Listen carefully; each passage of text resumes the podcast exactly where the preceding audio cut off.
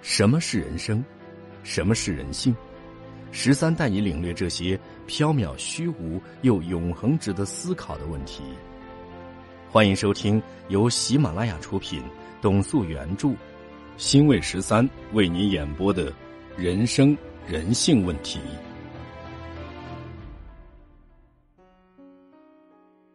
三，婚姻中感情的性质。如果男女选择合理的婚姻，在各方面适合自己的和互补的，在自愿下履行各自的约定责任，不是由外界社会的压力下执行，以这种道德长期维持婚姻感情的，我认为既公平又文明。人与人在任何方面，第一，怎么有很好的协调，才会有好的后路。那协调好的真正的办法是君子约定，婚姻也是最具体的人与人的协调，也需有自己内部的合理约定，比如异性的互需、现实的互需都可按合同式的约定下有相对具体的灵活性范围，这样才会更接近合理平等。人与人合理平等多了，矛盾就少了，人的心情也相对会快乐的多了。人与人用美语来表示感情是最不可靠的，美语可以拿来当做一种娱乐的玩笑是可以的，对于美言，特别是中国人几乎是空话、空心的谎言。至于那些用投机的大对大对的沟通语言来交往，想追求一种心声上的知己，那又是另外一回事儿。这也是一种人的正常追求和自由。对于婚姻和婚姻中的真实感情是有很大的区别的，男女也有区别。婚姻是一种合约式的，而婚姻中的感情又是非常复杂及微妙的。女人以感情及依赖为主，而男人以理智为主，选择利己为主。因为男人明白，人生活在社会的一切一切几乎少不了互相协调、合作和互相利用。而从人性普遍的角度去认识婚姻中与异性及亲戚的关系也如此。在男人的真实心里，也希望得到无私的真爱，但他们不会轻易地相信这种完美。为此，男人大多对婚姻中的感情是不专一、不忠实的，因为他们对人的本质包括自己比较透彻。而女人更渴望得到真爱的心理强烈一些，但又不知道怎么真正的去把握、去抓住它。这种心理的状况其实就是性别的差异，差异的原因因女人不善于理智思考。如果男女相处总想自己多得一点、少付出一点，或为了眼前死板的绝对平衡斤斤计较，这种是绝对得不到真爱的。幸福真感情的成功是需要两个人共同努力才能成功。一个人无谓的自我牺牲去爱对方，再学崇高也是没有意义的。这种其实是一种奴役的性质，就像现实中一个家庭的破裂只需一个人，幸福的家庭就必须靠两个人。在人的思维上，男人的重点在社会和自己在社会上的地位，而女人的重点最关心最在乎的是男人重视不重视这个家和自己。如果做到重视家和自己，就是达到了好丈夫的标准。如果聪明一点的妻子会相对的站在丈夫的角度去理解他，为他减外压或烦恼做点具体的什么，那男人是高兴乐意的。从这个角度，男人是希望被理解，当得到这种待遇的丈夫，就等于得到一种真正意义上的理解。如果长期这样下去，感情的积累，从感激他的内心，会越来越走近妻子，也许会发展到高质量的爱。不过这是很少的现象，大部分的婚姻在经济上不影响小家的利益下，而一致统一协拍。在内部，精力相当一部分放在家族姓氏高低盈亏斗争中，同时夫妻之间的经济地位的差距、社会地位的有别、人生观的差异、相互性格感情的矛盾等等，也是虚化相对的经历。在千家万户中的人们，长期辛苦在这无实数记录簿的盈亏账中。由于孩子和性生活的关系，维持着这桩有时争争吵吵、有时亲亲热热的婚姻感情。这就算是完整理想的家。中国人很在乎这样的表面，也很喜欢自己的意愿和方式强加于别人，从不分青红皂白的去了解真实矛盾的原因。比如夫妻吵架，在不了解真实情况下瞎下结论、瞎劝和，重视多数人的舆论和表面感觉，真正伤命劳神的矛盾事物的实质是次要，不需要真了解、真解决的。从这个意义上去认识中国人，没有真正意义上的善，也没有真正意义上的人对人的责任和公平。中国人的感情，包括婚姻中的感情，游动性非常大，具体是倾向实用性，借用传统儒家那种的仁爱为旗号，给自己找一个做好人的机会，目的是从中得利。这种得利是以一种相互连贯的复杂裙带关系为内容，在表现以前，在内心肯定是核算过的。比如中国人对一对感情已经死亡的夫妻，弱者没有社会势力的一方，不管是狼窝还是虎穴，把他们强制的撮合到一起就可以放心了，算做了一件大好事儿，还准备等待着领这一对夫妻日后对他们感激的礼物呢。如果真心想帮助别人，绝对不是这种方式。在现实生活中，这一类的情况非常多，人们可以自己去观察。多由婚姻内外失调而不散伙，从经济上的互利及孩子是主要原因，从感情上是性生活暂时不散的主要事实。对于感情上的危机和厌烦，其一，对对方可能没有兴趣，没有兴趣可能没有欣赏的地方，看不到优点；其二，两人无法正常的沟通，就是沟通交流谈判不能真正的成功。这一原因是最具有感情毁灭性之灾，如果是这种情况引起的感情距离几乎解决不了，或都非常难解决，而且任何人都帮不了忙的。不过这一点，现代有专家还可以打破解决的缺口。如果本人从内心不想认真对待，不按道德法规，这是心理专家也无可奈何的事。女人需要婚姻的感情是希望被助被护者，因为女性在具体现实中是弱者，而男的在婚姻中的感情希望得到精神上的理解的力量和女人的母性的温情。因为男人不是女人想象中的都是侠般的护卫士，个人力量的不足也需要他人的助，包括婚姻中的妻子。以上就是男女在婚姻中感情的区别。从另一面，如果妻子没有经济收入，有些也许她只有吃饭的权利，佣人般的地位。如果妻子经济收入没有丈夫高，而家政又以经济地位领导一切，那这位妻子几乎没有在家的公共权。这种婚姻也是危险的，因为感情是危机的，没有基础的，他们的基础是金钱。如果在这种情况下，妻子自尊独立意义强的，就会对丈夫这种只享受婚姻的幸福权利又不肯对感情负责进行相对的反抗。为什么男人对妻子那么快厌？人们对这个问题都说喜新厌旧，那喜新厌旧的来历是怎么形成的？不知人们深思过没有？如果细心的人可以发现，人一个共同的普遍现象，人与人相处久了，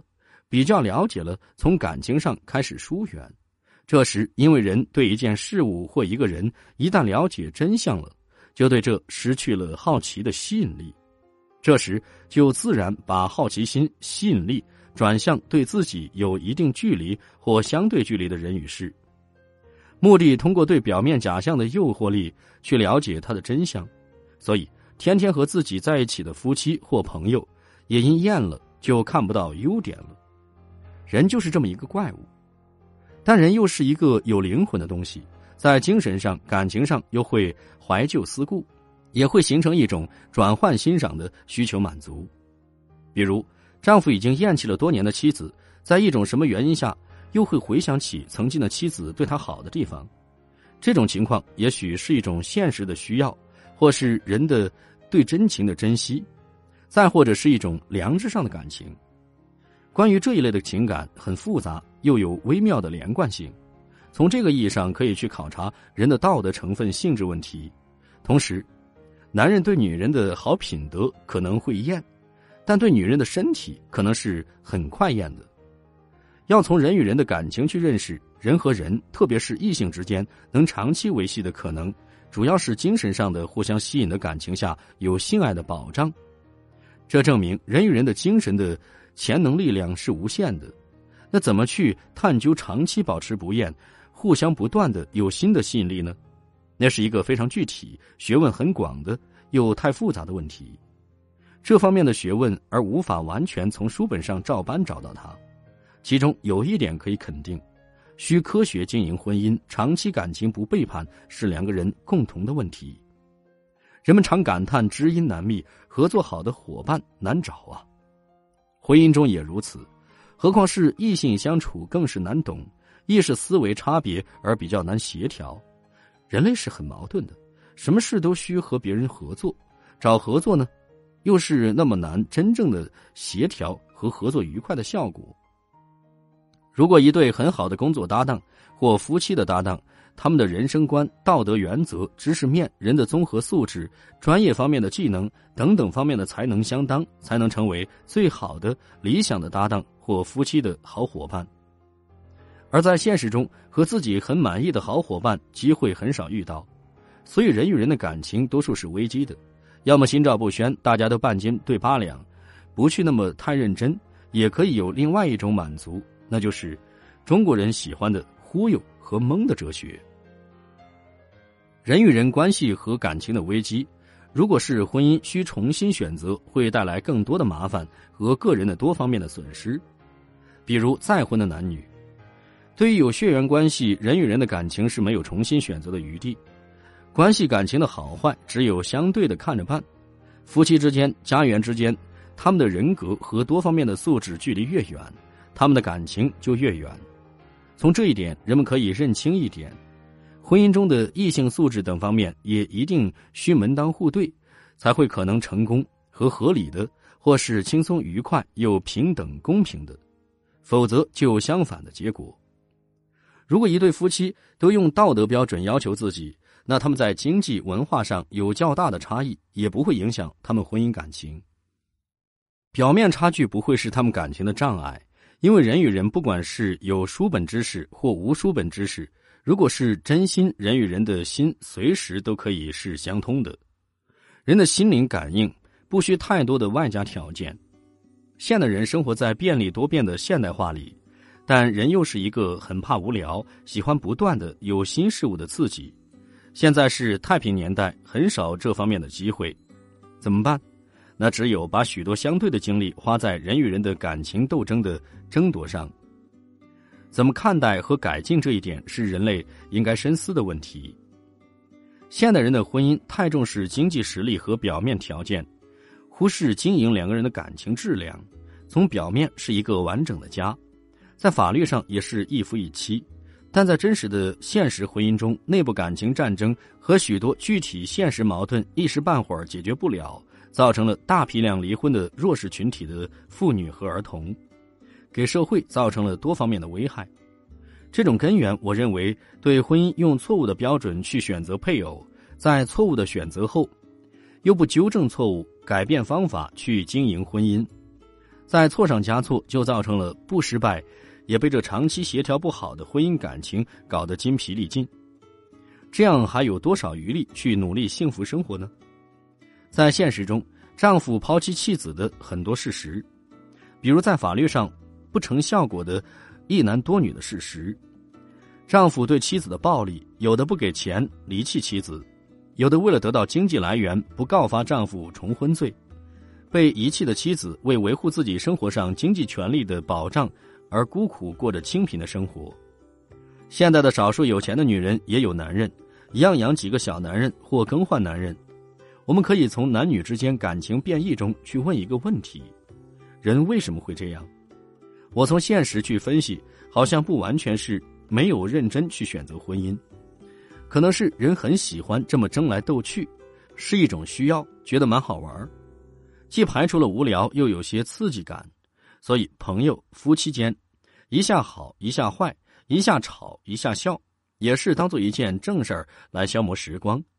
人就是这么怪，喜欢吵架，也喜欢平静温和的真诚感情。在这两点中跳来跳去，觉得挺逗又很乐。从另一面，也许找矛盾去刺激人，就不能表现出生命力的存在。除了以上这点，人喜欢矛盾左右折腾外，对于现实中男女的婚姻质量也好，专门感情也好，人对这一方面的道德责任是存在着相对问题的。在女性之间争夺男人的战争是很勇敢的。为什么会这样？在第三部再续。在婚姻中，男性在性爱上的霸性是相对比较重的，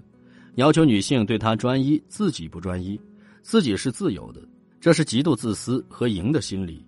而女性这种行为是不多的，有的男人自己抛弃的妻子，干涉他跟别的男人结婚，自己自由的跟任何女人都可以，同时都能容忍对方有性伙伴的人是很少的。在中国，如果都能容忍，这也是公平的。在这一方面，不论男女，从公平的角度去认识，不和睦不协调的婚姻在精神上都存在相对的痛苦，只不过程度轻重而已。主要次要是谁的责任的区别。人世间为了生计和其他就有许多烦恼，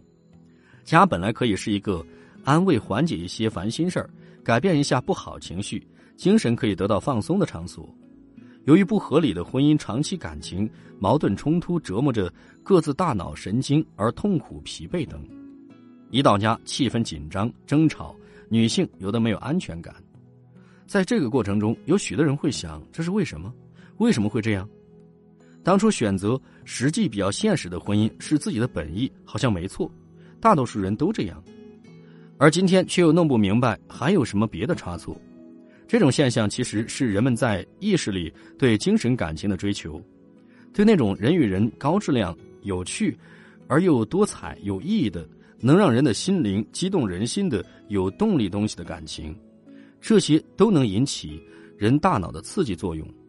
而有这种刺激就能使人得到快乐和有情趣。比如异性知己的感情的爱，在平时在情绪不佳的突然见到一件认为有趣的而快乐起来，这些所有的人都向往而不会拒绝的事，在现实家的生活中，油盐酱醋米中找不到这种快乐，所以感到乏味。在这种情况下，人们就开始在脑子有许多不固定互相游离的想法和幻想，有时一种有具体目标的幻想，同时也很清楚根据许多的因为所以的原因和条件的限制，幻想的东西不能真实现。带着这种心情，自己去社会找目标弥补，在自身条件能力范围内去选择，选择的内容找自己家没有的那种欢乐，来充实自己精神感情上的空虚。男性社会上有权的经济优势的，会有许多较广的机会去找对自己有兴趣有刺激的东西，比如酒赌多种娱乐和多种生活上服务上的享受，花花世界应有尽有，只需付钱什么服务都有，千姿百态异性的诱惑等等，这些都是人很喜欢的，可以解除暂时的郁闷，精神上的放松和快乐。所以出现了有钱的大男人和许多小女子，二奶二爷一夜情第三者婚外情同学恋同事恋朋友恋嫖等等现象。经济发达的地区，有钱的女人也小男大女，给女人弥补了一点公平。从这些婚外恋的实质，究竟谁负主要责任，在后章节里再讨论。人与人的感情基础的好差是直接影响婚姻的质量，如果在婚姻中有真实感情，就会产生真爱，给生活带来活力。如果没有真爱的婚姻是非常枯燥的，怎么处理好现实婚姻中的感情，又能满足个人的精神自由的快乐，这是一个很难调和的问题。如果从人的本能人的本性去着手认识解决，那面对婚姻中的感情核算和经济及其他方面的核算同样复杂又麻烦。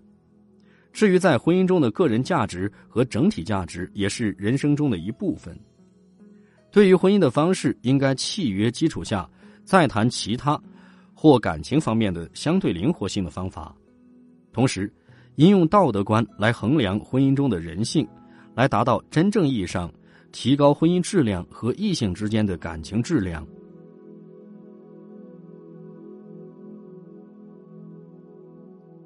感谢您的收听。人生与人性，下集更精彩。